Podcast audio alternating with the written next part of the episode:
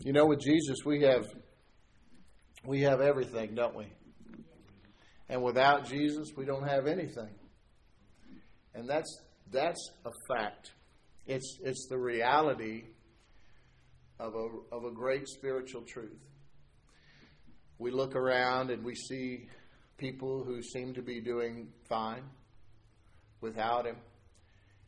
And we've all been to funerals that where everybody is just talking about this good person. What a, they were a good person.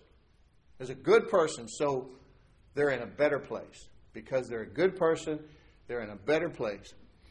How many times have you heard that? I've been to funerals like that. I've asked, been asked to minister at some, and unfortunately, it's not a, it's not a good feeling because that's not the reality of it as we know it. Of course, we're here to be witnesses and lights, not a judge.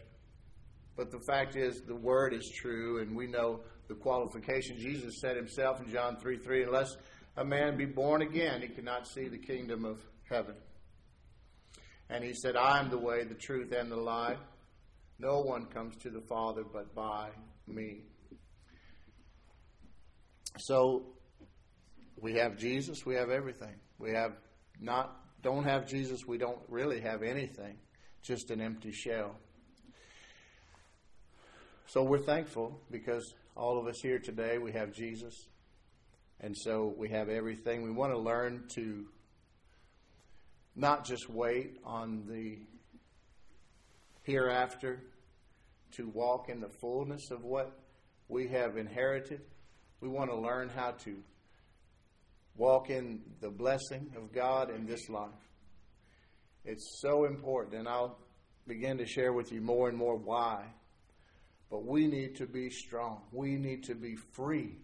We need to be empowered and blessed and prosperous. And I'm going to do everything I can to make sure that we really grasp. We have great revelation knowledge, not just book knowledge, but revelation knowledge where God turns a light on you, go, ah, I see it, I get it because that's what you need when it comes to these spiritual truths regarding all the benefits that come with salvation, starting at the moment of salvation. Jesus prayed the last night of his life here before he was crucified, John 17, 3. This is eternal life. He's talking to the Father, but he says it in a way that you know he's he's defining it for the disciples. He didn't have to define it to the Father, he's defining it for the disciples who are watching him pray to the Father. Father, this is eternal life, that they know you, the one true God, and your Son, Jesus Christ, whom you have sent. That's the meaning of eternal life to know God the Father and to know Jesus. This is an intimate, passionate word for know. The same word that they used in the Old Testament that Adam knew Eve and they conceived a child. It's a obviously not a physical thing, but it's a very personal thing, you see. But that eternal life starts at the moment of our salvation. And so we don't have to wait and just endure and go through and just, I'm just waiting. No, we can be conquerors and more than just survivors, you know.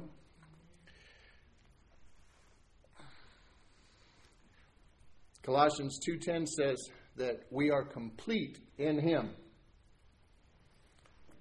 who is the head of all principality and power. He's talking about things on heaven in heaven and on earth and below the earth. Jesus is the head of all of it. Right now, Satan is in charge of this world. For a time. He has been given legal authority here by us, by the way, in the garden, speaking of us as the, the seed of man, when we threw away our rights and privileges, when we entertained the lies and deception of the devil and corrupted the seed that God had placed in us. But God provided a way back to him. And so now we can't expect that he should feel any other way about it except the way that he does regarding the decisions we make regarding His Son in this life. What I mean by that is, how many times do you hear people, well, I believe in Jesus, but I also think that here they go back to it's a they look at Christianity as a a system of behavior modification.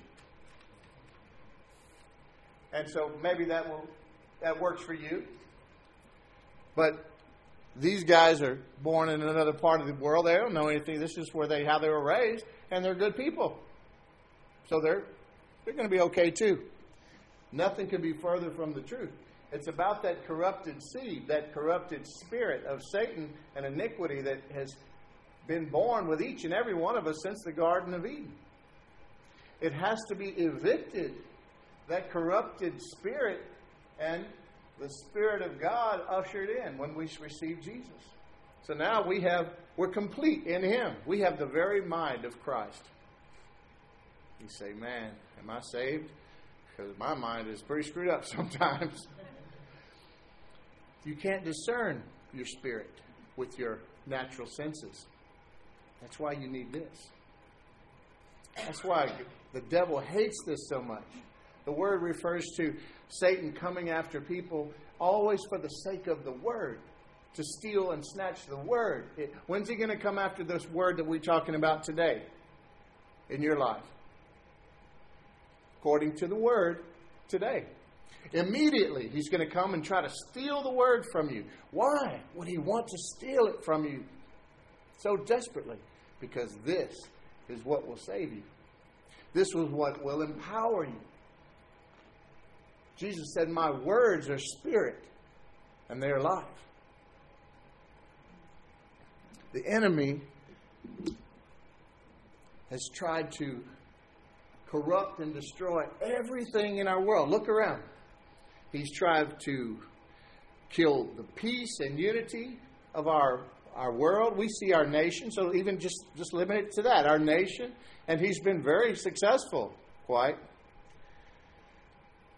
And then you have people who are struggling to, to just, oh, let's just have peace, just one big global peace and love. They seem very accepting and tolerant, but they're not accepting and tolerant of our beliefs. Matter of fact, they may kill us for it. Jesus said in Matthew, the 10th chapter, 34th verse. You can look at that if you want, and then go to Luke 10. That's where I'm going to be. But Matthew 10:34, Jesus said, "Do not think that I have come to bring peace to the earth." That's weird. Because we think of the Christmas story, right? The angels, peace on earth, goodwill toward men. Toward men from God. Not, not peace amongst men. Peace, he's offering peace through Jesus to men. Jesus says here, I didn't come to bring peace to the earth. I have not come to bring peace, but a sword. Isn't that what he says? Aren't those red, red letters? Jesus said it. Oh, man. Is this pastor crazy? He's advocating violence and swords. And, no. Man, I gave that up. This is the only sword that I that I'm allowed to use now. Now, don't get me wrong, I'll defend my family to the end. But this is this is what God had to teach me. This is the only weapon at our disposal. Offensive weapon, that is. All the the armor of God is all defensive weapons, except for this. This is our sword. Amen? But Jesus said, I didn't come to bring peace to earth, but division, he says in Luke. That's the Matthew version. In Luke, he says, but division. Now, is that because Jesus likes division? No, he spent a long time, and and and, and between John uh, 14 and 17, you'll see where he's praying and talking with the disciples and ministering to them about unity and peace and love and all the things that he is and stands for and will have. But he's saying, My being here will not bring peace to the earth, it'll bring division. Why? Because when confronted with this, there are choices to be made.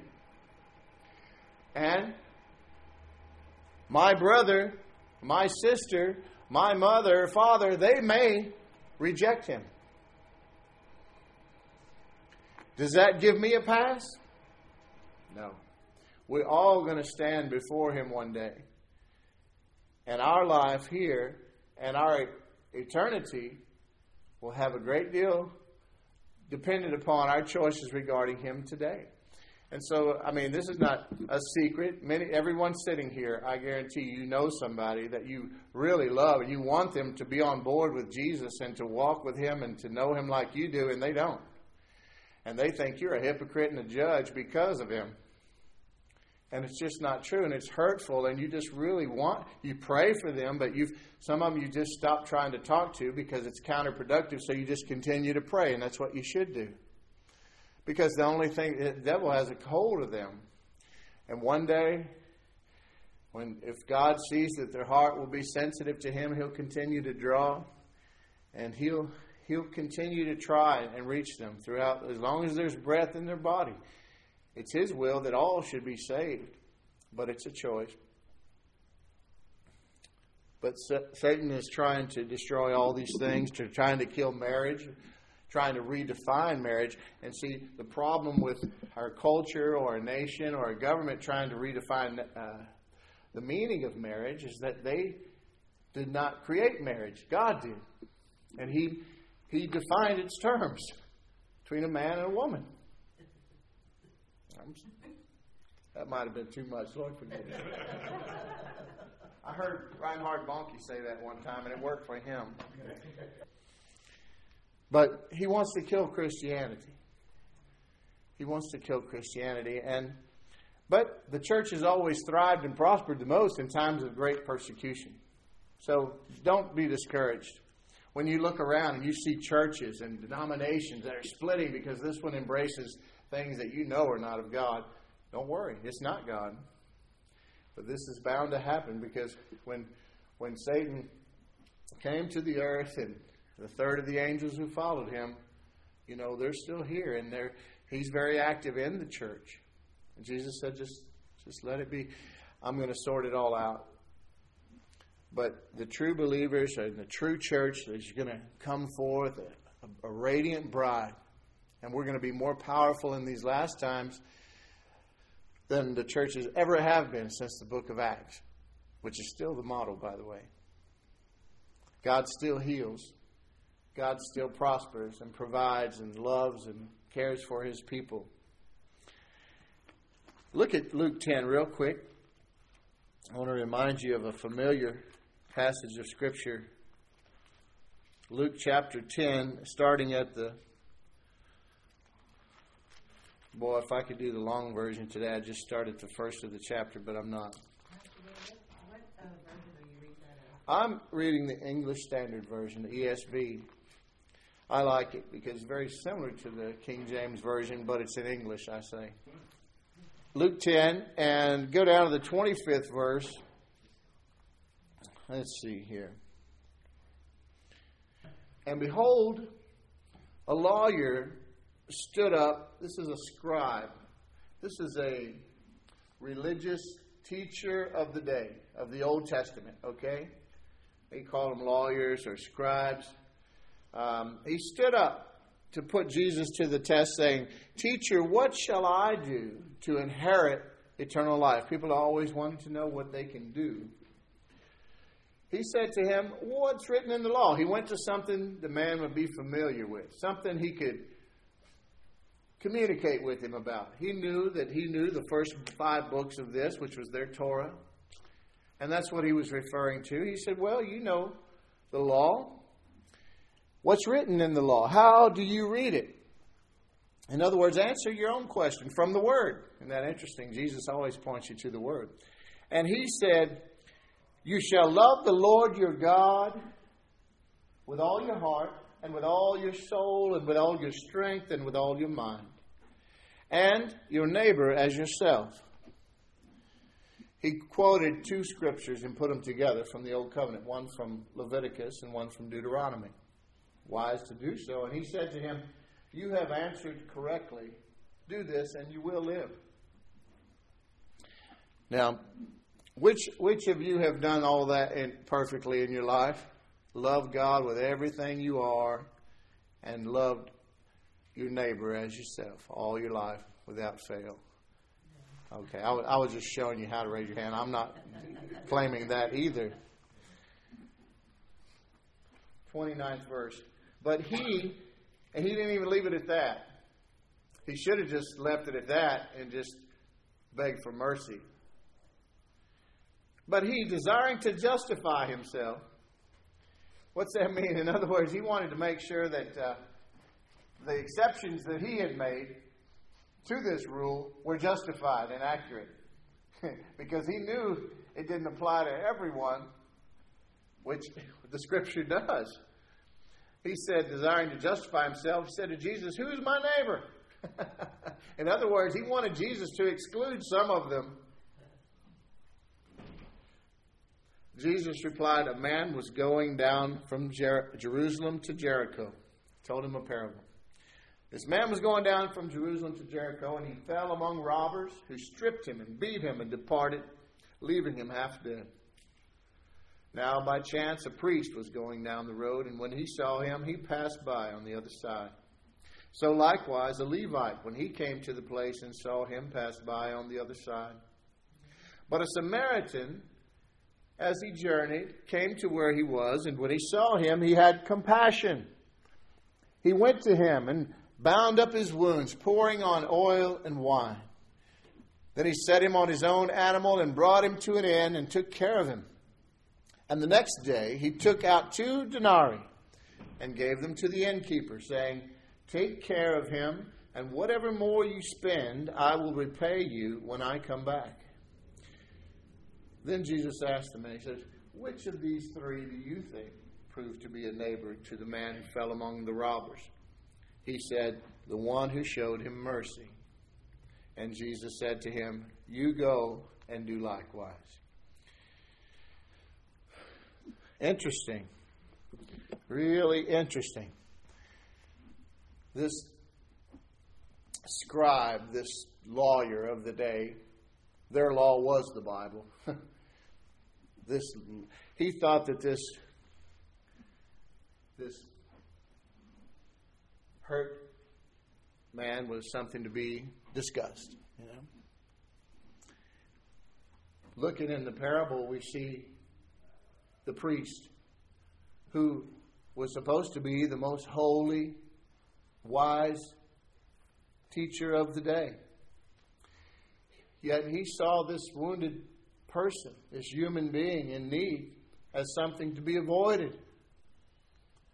And so did the Levite. The Levites were from the tribe of Levi. They helped the priests, They did everything in and around the temple and served, but they were supposed to be wise and powerful rulers of the. But he didn't help. Also avoid him. Then Jesus does something crazy, and he chooses a Samaritan the people of Samaria to the Jews were unclean. They were mixed. When, when the Jews had gone into exile in Babylon, when they came back, the northern Jews had mixed with some of the other foreigners and had offspring, and these were the Samaritan people. And the Jews just thought that they were unclean, wouldn't even talk to him. You notice when this lawyer answers, he says, who was, who was the who was the neighbor? He says, Well, the one who showed mercy. He didn't say the Samaritan. He didn't want to say that word. They were gross to them, beneath them. But Jesus purposely used this Samaritan as the one who was really right in God's eyes. That Samaritan did the right thing we we find ourselves. You ever you ever looked at that and said, "Which one am I, man? Which where do I fit in?" A lot of times we we're not even in the parable. We're just like the uh, we're like the lawyer. And if we're smart, though, we'll do it differently because we do need to go to Jesus sometimes and say, "Lord, who's my neighbor, and have I been right?" Because if the truth be known, we'll find ourselves acting like the priest and the Levite many times. And then other times, you know, the other. I, my wife and I, night before last, we were going to Walgreens, stop and pick something up, and uh, I saw, a, or she saw this car pulled off the road real quick in the back of Walgreens, kind of like just right up, made it up the driveway, and just kind of stopped right in the back, and it's kind of dark back there, and and there's a, a, a, a, late, a young woman and, and two little girls, and they're just pouring out of the car, and they're like, and my wife's like, oh, it's there's children and a, and a woman. I'm, oh, we got to see what's what's going on if we can help them. So I pulled up and right away, you know, because it's not a good place for them to be. And I, in my, in my most non-scary women and children voice, you know, with, with what led to see my wife, you know, I'm like, hi, are, are we okay? You know, yeah, we saw a spider. oh my gosh. But I was ready to help, you know. I mean, a little pat on the back. I mean, that's nothing. That's how we should be, right? I mean, I, I, I run into people all the time, you know. Oh, how are you? How are you? One time it was raining and I was I was broke down. I had a flat tire at this gas station. I've been sitting there for an hour just praying. You came and changed my tire. Oh yeah, I remember you now. I remember I've always been eh, in find just come upon terrible accidents. I saw I saw a hit and run one time. I was standing there at this place, this drive through. My sister and I years ago we just seen Steve Miller Band, and we went and after the show and this car, bam! His truck hits his car, keeps on going and spins it around and goes over and catches on fire, and I just ran straight for it. My sister's like, no, because she knows me. I ran to it, and there's a by then people had just rushed over there, and there was a cop telling people, "Stay back, it's too late." It was filled with smoke, and you know, wasn't listening to him. Went in there and dragging this guy out, his seatbelt's on, and "Oh, please!" I had to go out, come back because of the smoke, and I got him again. And my sister's trying to pull me, tearing my shirt off finally get the guy. Somebody helped me, and we drug him out just before the fire. You know, turned out his new wife was in the other side. She got burned up. Didn't even see her. But, you know, there's just things that we should do, you know. We should be like that. We should be the light of this world. People, you know, Gandhi, you heard of Gandhi? He had influence over millions and billions, really, of, I don't know, Hindus, Muslims, whatever they are over in Sikhs in India and elsewhere. And people just adored him for his philosophy and his loving nature, seemingly. But to the end of his days, his testimony was I would have been a Christian, but then I met one. When he was in prison over there in Africa, in exile, he read the Bible and he believed it. He went to a church when he got out. It was a a foreign missionary church, uh, Episcopalian or Presbyterian or something over there in Africa. And he went there to be saved, to be baptized, and they wouldn't let him in. Right. Right. We don't want that to be our witness. Our we don't want to be the cause of that.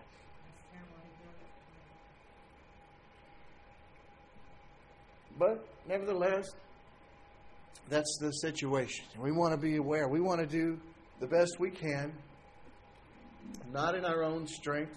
Because you see, I was talking to my wife this morning about it because everybody wants to make everything a law. You gotta you gotta honor this person and respect this this person, the weakest amongst us, they say, and they make it sound so wonderful. We're gonna make it a law, you know. But then they don't tolerate anything about Christians. I said, you see the problem with that. Look, Look at the story of the Good Samaritan. The priest and the, and the Levite, the ones who knew to love God and, and love their neighbor, they knew it and taught it to their whole culture. And it was a law required of them by God. They're the first ones to bypass those in need. You can't do it by making it a law. You need to be saved. You need to have Jesus. You need to be changed from within. And then you need to renew your mind according to the Word. This has to be the most prevalent thing in our lives. Everything we do and say should be bouncing off of what Jesus says and taught. If that's not something, if we don't change our mind about something several times a day, we may not be bearing our cross. You're going to come to a place every day in your life at a crossroads where your will and God's will are not necessarily in agreement. And as a sold out Christian, you said, Jesus is the Lord of my life. That's one of the requirements of salvation. So that means your will goes out the window and you just, God said it, that settles it. Not really what I'd prefer. Doesn't feel great. Might cost me something. But He said it, and I know I can't outgive God. I'm going to agree with Him.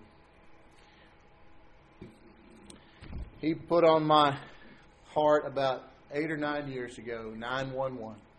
In my spirit every day. It's in that new book that I wrote. Uh, hadn't got published yet, but the clock, if I'm awake, 9:11 in the morning, 9:11 at night, I'll look at the clock. I'm passing something and 911 or numbers written on anything, it, it's highlighted to me. 911, 911. It caused me to learn all the 9 11 scriptures, everything. I said, well, What are you saying, Lord? And finally, I just relaxed, and I, he impressed upon me that it's just his sense of urgency that I need to walk in as well. Not a burden or fear, but an excited sense of urgency to do his will in the short time that we have left. People are suffering and dying. We know them. We, we work with them. We love them. They're family members. We, we see them every day. And because they're nice or good person, we think they're okay. And that's just not the way it is. They need Jesus. They need Jesus. So don't just think it's those old sinners out there. They need it maybe urgently to, to, to save them from the doors they're opening to the devil in their life, you know. So you're believing for them always. But don't forget about those who, you know, the, the, the hell is hell is filled with philanthropists. Those people who just gave and gave and gave and charitable this and everything. You ought to go online and listen to Angelica's testimony sometime. It's a girl in South America who went to see Jesus. He showed her heaven, he showed her hell. Whew. Powerful, powerful. You never believed some of the people she said she saw while she was in hell. I'll leave it at that. You know the story of the Good Samaritan, I'm done here. It's not just natural truth. There's a lot of spiritual truths. All the there's hidden manna all throughout the word. Not hidden from you, it's hidden for you because you belong to him. There's a scripture in 2 Peter 3 8 says, Do not overlook this one fact beloved, that with the Lord one day is as a thousand years, and a thousand years as one day.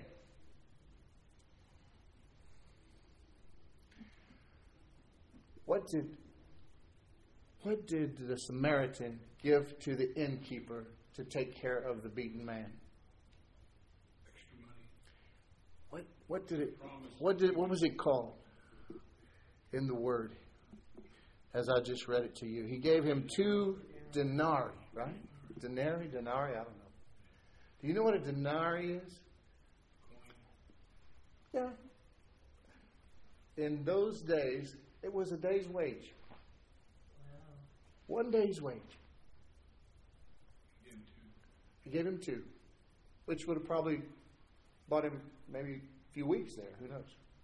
Whatever you make for in a day, you know, hopefully it's more than the cost of one hotel room. I don't know these days.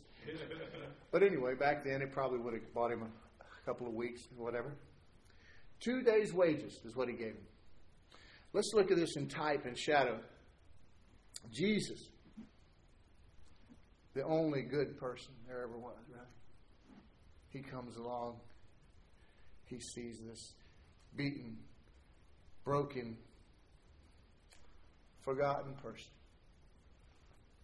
Me. You. I know I was. Picks him up. cleans him up. Wine to the alcohol would be a, kill the bacteria and infection. Puts oil to relieve the pain. Puts him on his own animal instead of riding. He, he puts him on there. Carries the burden. Provides healing, safety. Takes him to this innkeeper and puts him in his care and pays him more than enough. And then he even says, if, if anything else is due when I return, I'll pay it. Just take good care of it. Holy Spirit. Jesus.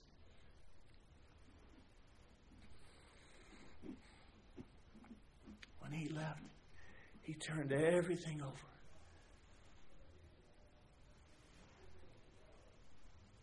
To the church, and he left us in the care of the Holy Spirit. The Holy Spirit never asks for any kind of accolades or acknowledgement. He's amazing. Jesus said, You can say anything you want about me. Don't ever, ever talk bad about him. That won't be forgiven. So humble and loving, caring. He, he's left us in his care. Two days' wages he gave him, though.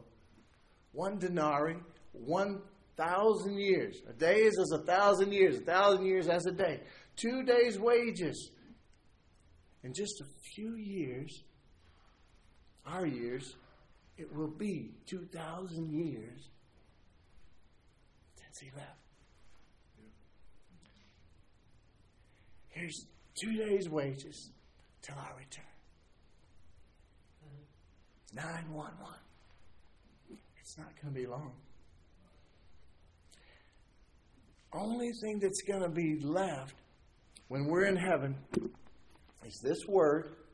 This will all be burned up at some point by fire, not by global warming. God's going to do it. He put everything here that we'll ever need. He anticipated all of human creation's needs for all time that He had planned for them to be here. Don't worry about global warming. God, God did not put us here for us to figure out how to save the planet. That's what people without God do. We know how it's done. Okay.